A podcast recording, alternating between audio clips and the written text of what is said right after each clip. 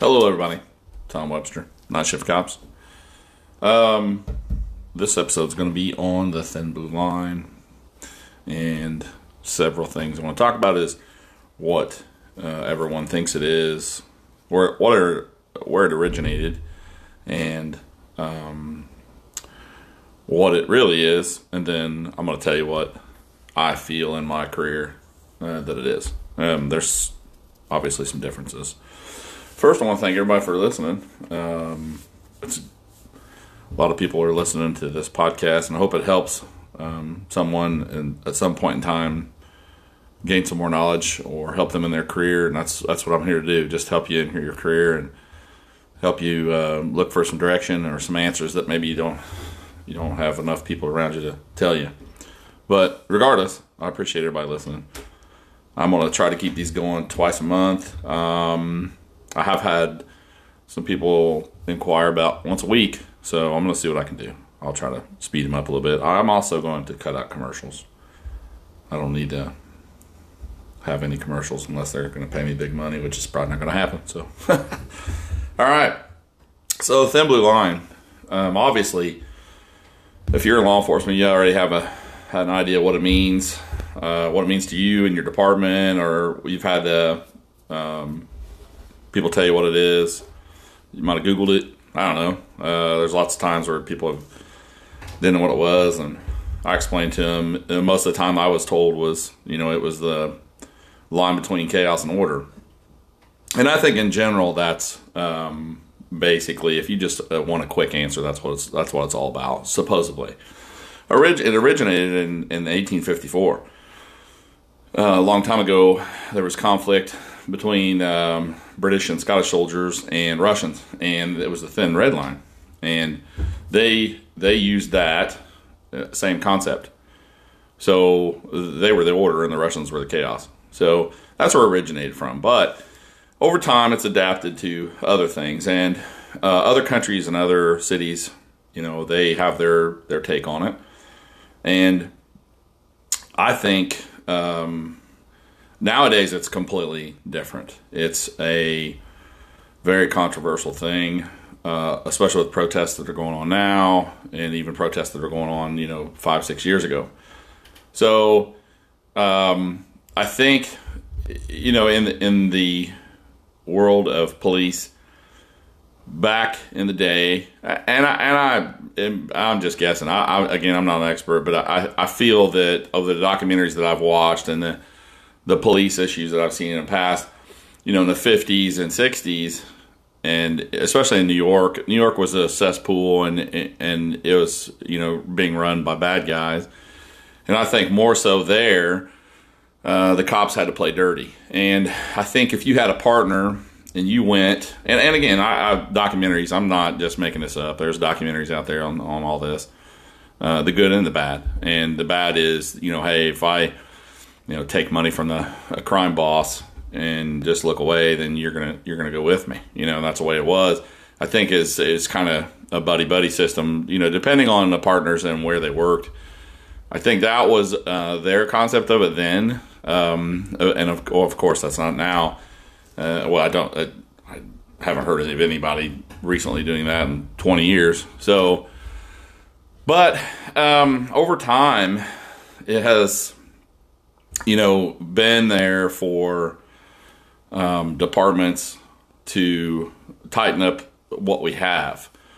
We it takes special people to do what we do and, and we don't I, I can't tell you why we do it uh, you can give the general answer of I, you know I want to pr- protect my neighborhood and I don't want my kids to you know have dope sold to them I mean you you can you can tell the politically correct answer all you want but in all reality we it's not normal for us to see you know for people to see dead bodies and we we do we see dead bodies we see car crashes we see bad things happen to good people and children and and um, we continue to do our job. We take bullets for people we don't even know. You know, we die for people we don't know.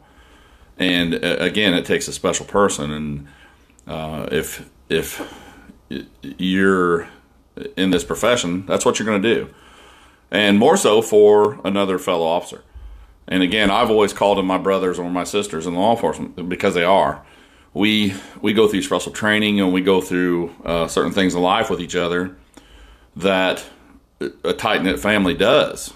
You know, they uh, certain families they they have you know things that go on in their lives that are they consider traumatic, but we we go through things almost daily that can be traumatic, and especially in big cities. You know, big cities. Um, I've worked with an officer that worked in San Diego, and you know, in the ghetto area, like I call it ghetto area, but just a, a not very friendly part of town, and and it's you know pretty rough. It's it's constant, you know, fighting and screaming, yelling, and gun pulling, and so I mean that, those traumatic things we take and we put in a special place. You know, warrior mindset. Um, we put that stuff away, and and we somehow deal with it. Um, sometimes we don't, but we rely on our brothers and our sisters in law enforcement to help us. So for us as police officers, it's um, I think in general that's what it is. It's it's the brotherhood, it's the sisterhood, it's uh, every police officer in the world is our brothers and sisters, and we have a strong knit group. And you know, I attribute it to like a gang. You know, like uh, um, Hell's Angels. You know, they're big, but we're bigger, and we fight for right. So, um, other countries, you know, they, they may call it something else. Uh, it's the same concept, regardless. Now, again, and that's in general. Um, and, and, I and again, I'm telling you what I feel. I'm not telling you that I've been told by anybody this way that feels this way, but in the years that I've been in this, there uh, seems it seems to change. Um, it goes from that mindset of we're all brother and sister to well, there's groups there's groups of guys who operate in the gray line, um, and it happens. I've seen it happen. I know I've heard it happen. You all hear stories. You know, you all hear stories from other officers, or you have a story yourself that you tell that you saw something happen. Um, and and you're either gonna be part of those groups, or you're gonna be part of your group. You're still a thin blue line, but there's clicks and um, those those are unfortunately things that happen. It's like a mini cancer inside of our family. And you know families, you have that crazy cousin or crazy uncle shows up at Thanksgiving, wants to eat the turkey neck. Okay, well, they're out there. So officers are the same way. That you have that one that um, you know shows up and his gun's still at the department where he left him left it. So I mean, there's um, lots of stories lots of things that you could tell. Um, but again, I, want to stay with a thin blue line. Now, I will tell you this: there are departments that have banned this, this uh, thin blue line items, uh, patches, um, uh, skulls, Punisher skulls. We all know what Punisher is. Punisher, you know, I mean, if you're any type of police fan or Marvel fan, you'll know exactly what Punisher is and what it represents. And um, but people watch that and they pre- preconceive a different notion you know, than what we see. Um, and like in Canada, they issued a ban directive in 2020 that their officers cannot have any thin blue line material on their uniforms or their cars. Um, departments are doing it everywhere, and it's more prevalent now than it was before. Uh, 2014 um, is is when we saw the rise of what we have. Um, there were some a couple officers that got shot and killed, and the Thin Blue Line really helped, you know, push home how we feel about those two officers being killed in New York. And so, but as it grew, you know, protesters see that it's they think the mentality is us versus them. So that's what their take on the Thin Blue Line is. It's all the cops against everybody else, and that we're in our little group over here, and none of you can you know be part of that. But we always, I've always encouraged, uh, and I've I've had fellow officers that even say this.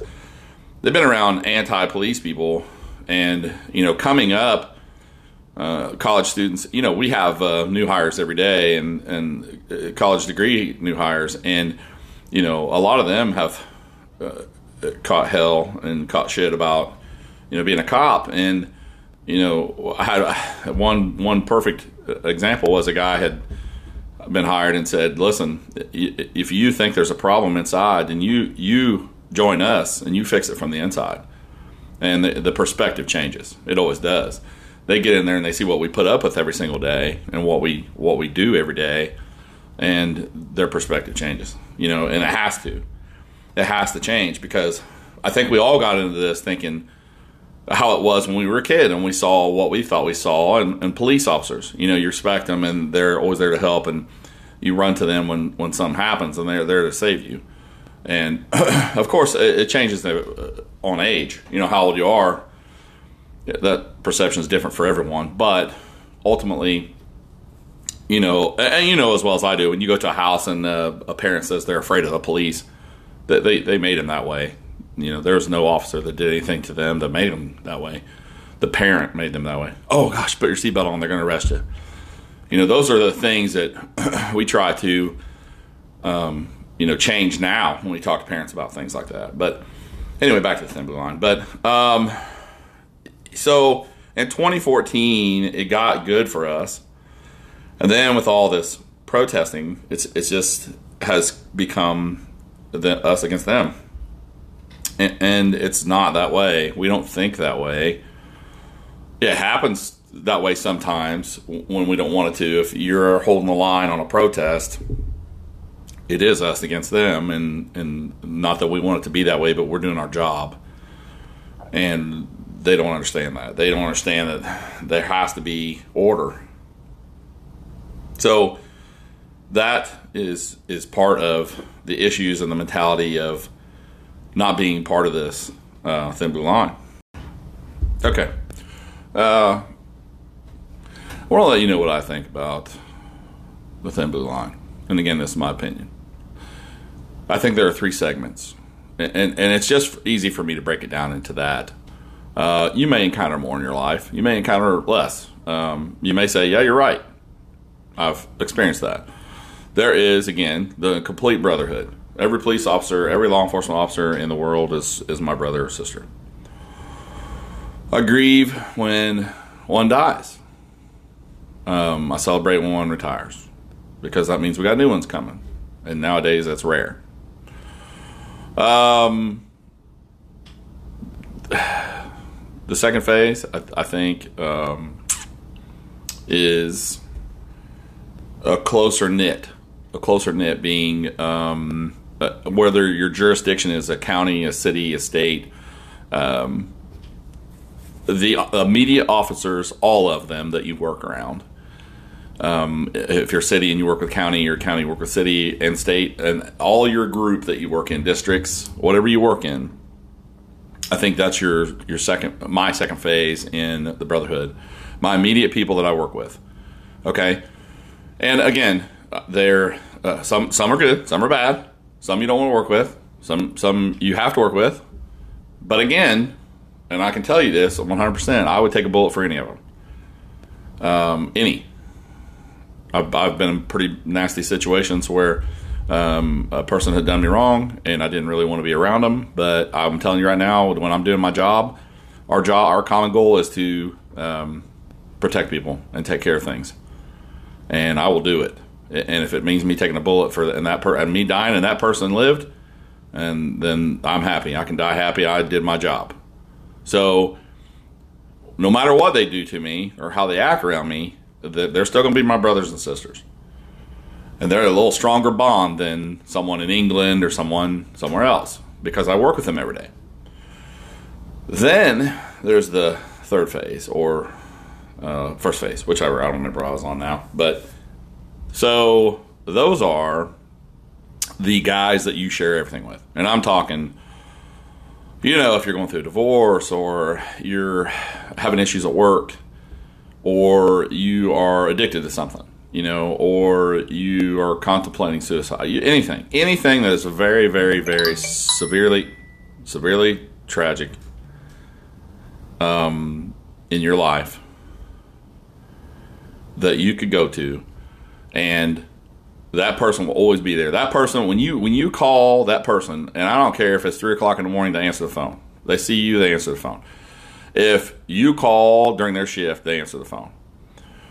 If they don't, they're on a murder. They're on a PI crack. They're on something bad. Okay, But more majority of the time, and, and if you say, "Hey man, can you run me over to? I got to go buy this. I got to go pick this up. Can you go with me?" Help me. Absolutely. There's no no. There's there's never a no. There may be a hey, let me go take my kids somewhere, or let my let me call my wife, let me let her know what's going on. Other than that, that person is your that's your brother. That's your brotherhood. That's your thin blue line brotherhood. And that again, that person, male, female, I don't care what who it is sergeant, rookie, it doesn't matter. You build that bond with that person. And and that is to me what the thin blue line means to me. It's it means a lot, but when you get down to, you know, the nitty gritty, that's that's who your true brotherhood, sisterhood is. And again, they need something. You know, their kids. Uh, hey, man, my kids have an eight. Can you feed them tonight? I got to go to. Yeah, absolutely. I'll do it.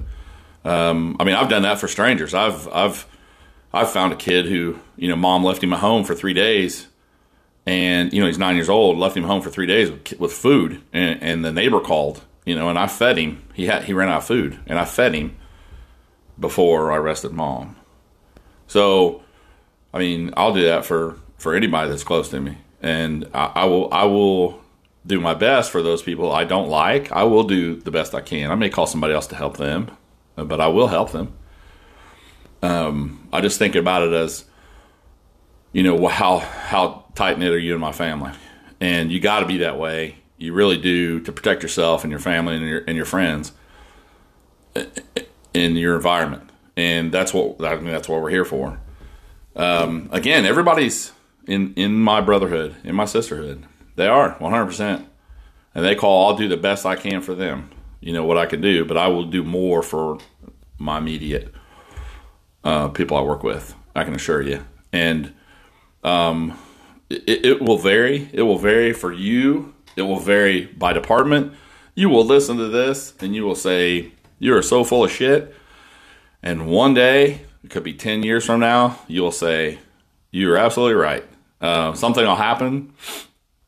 I have truly, truly, one hundred percent I, I, in my mind, in my career, I've known evil.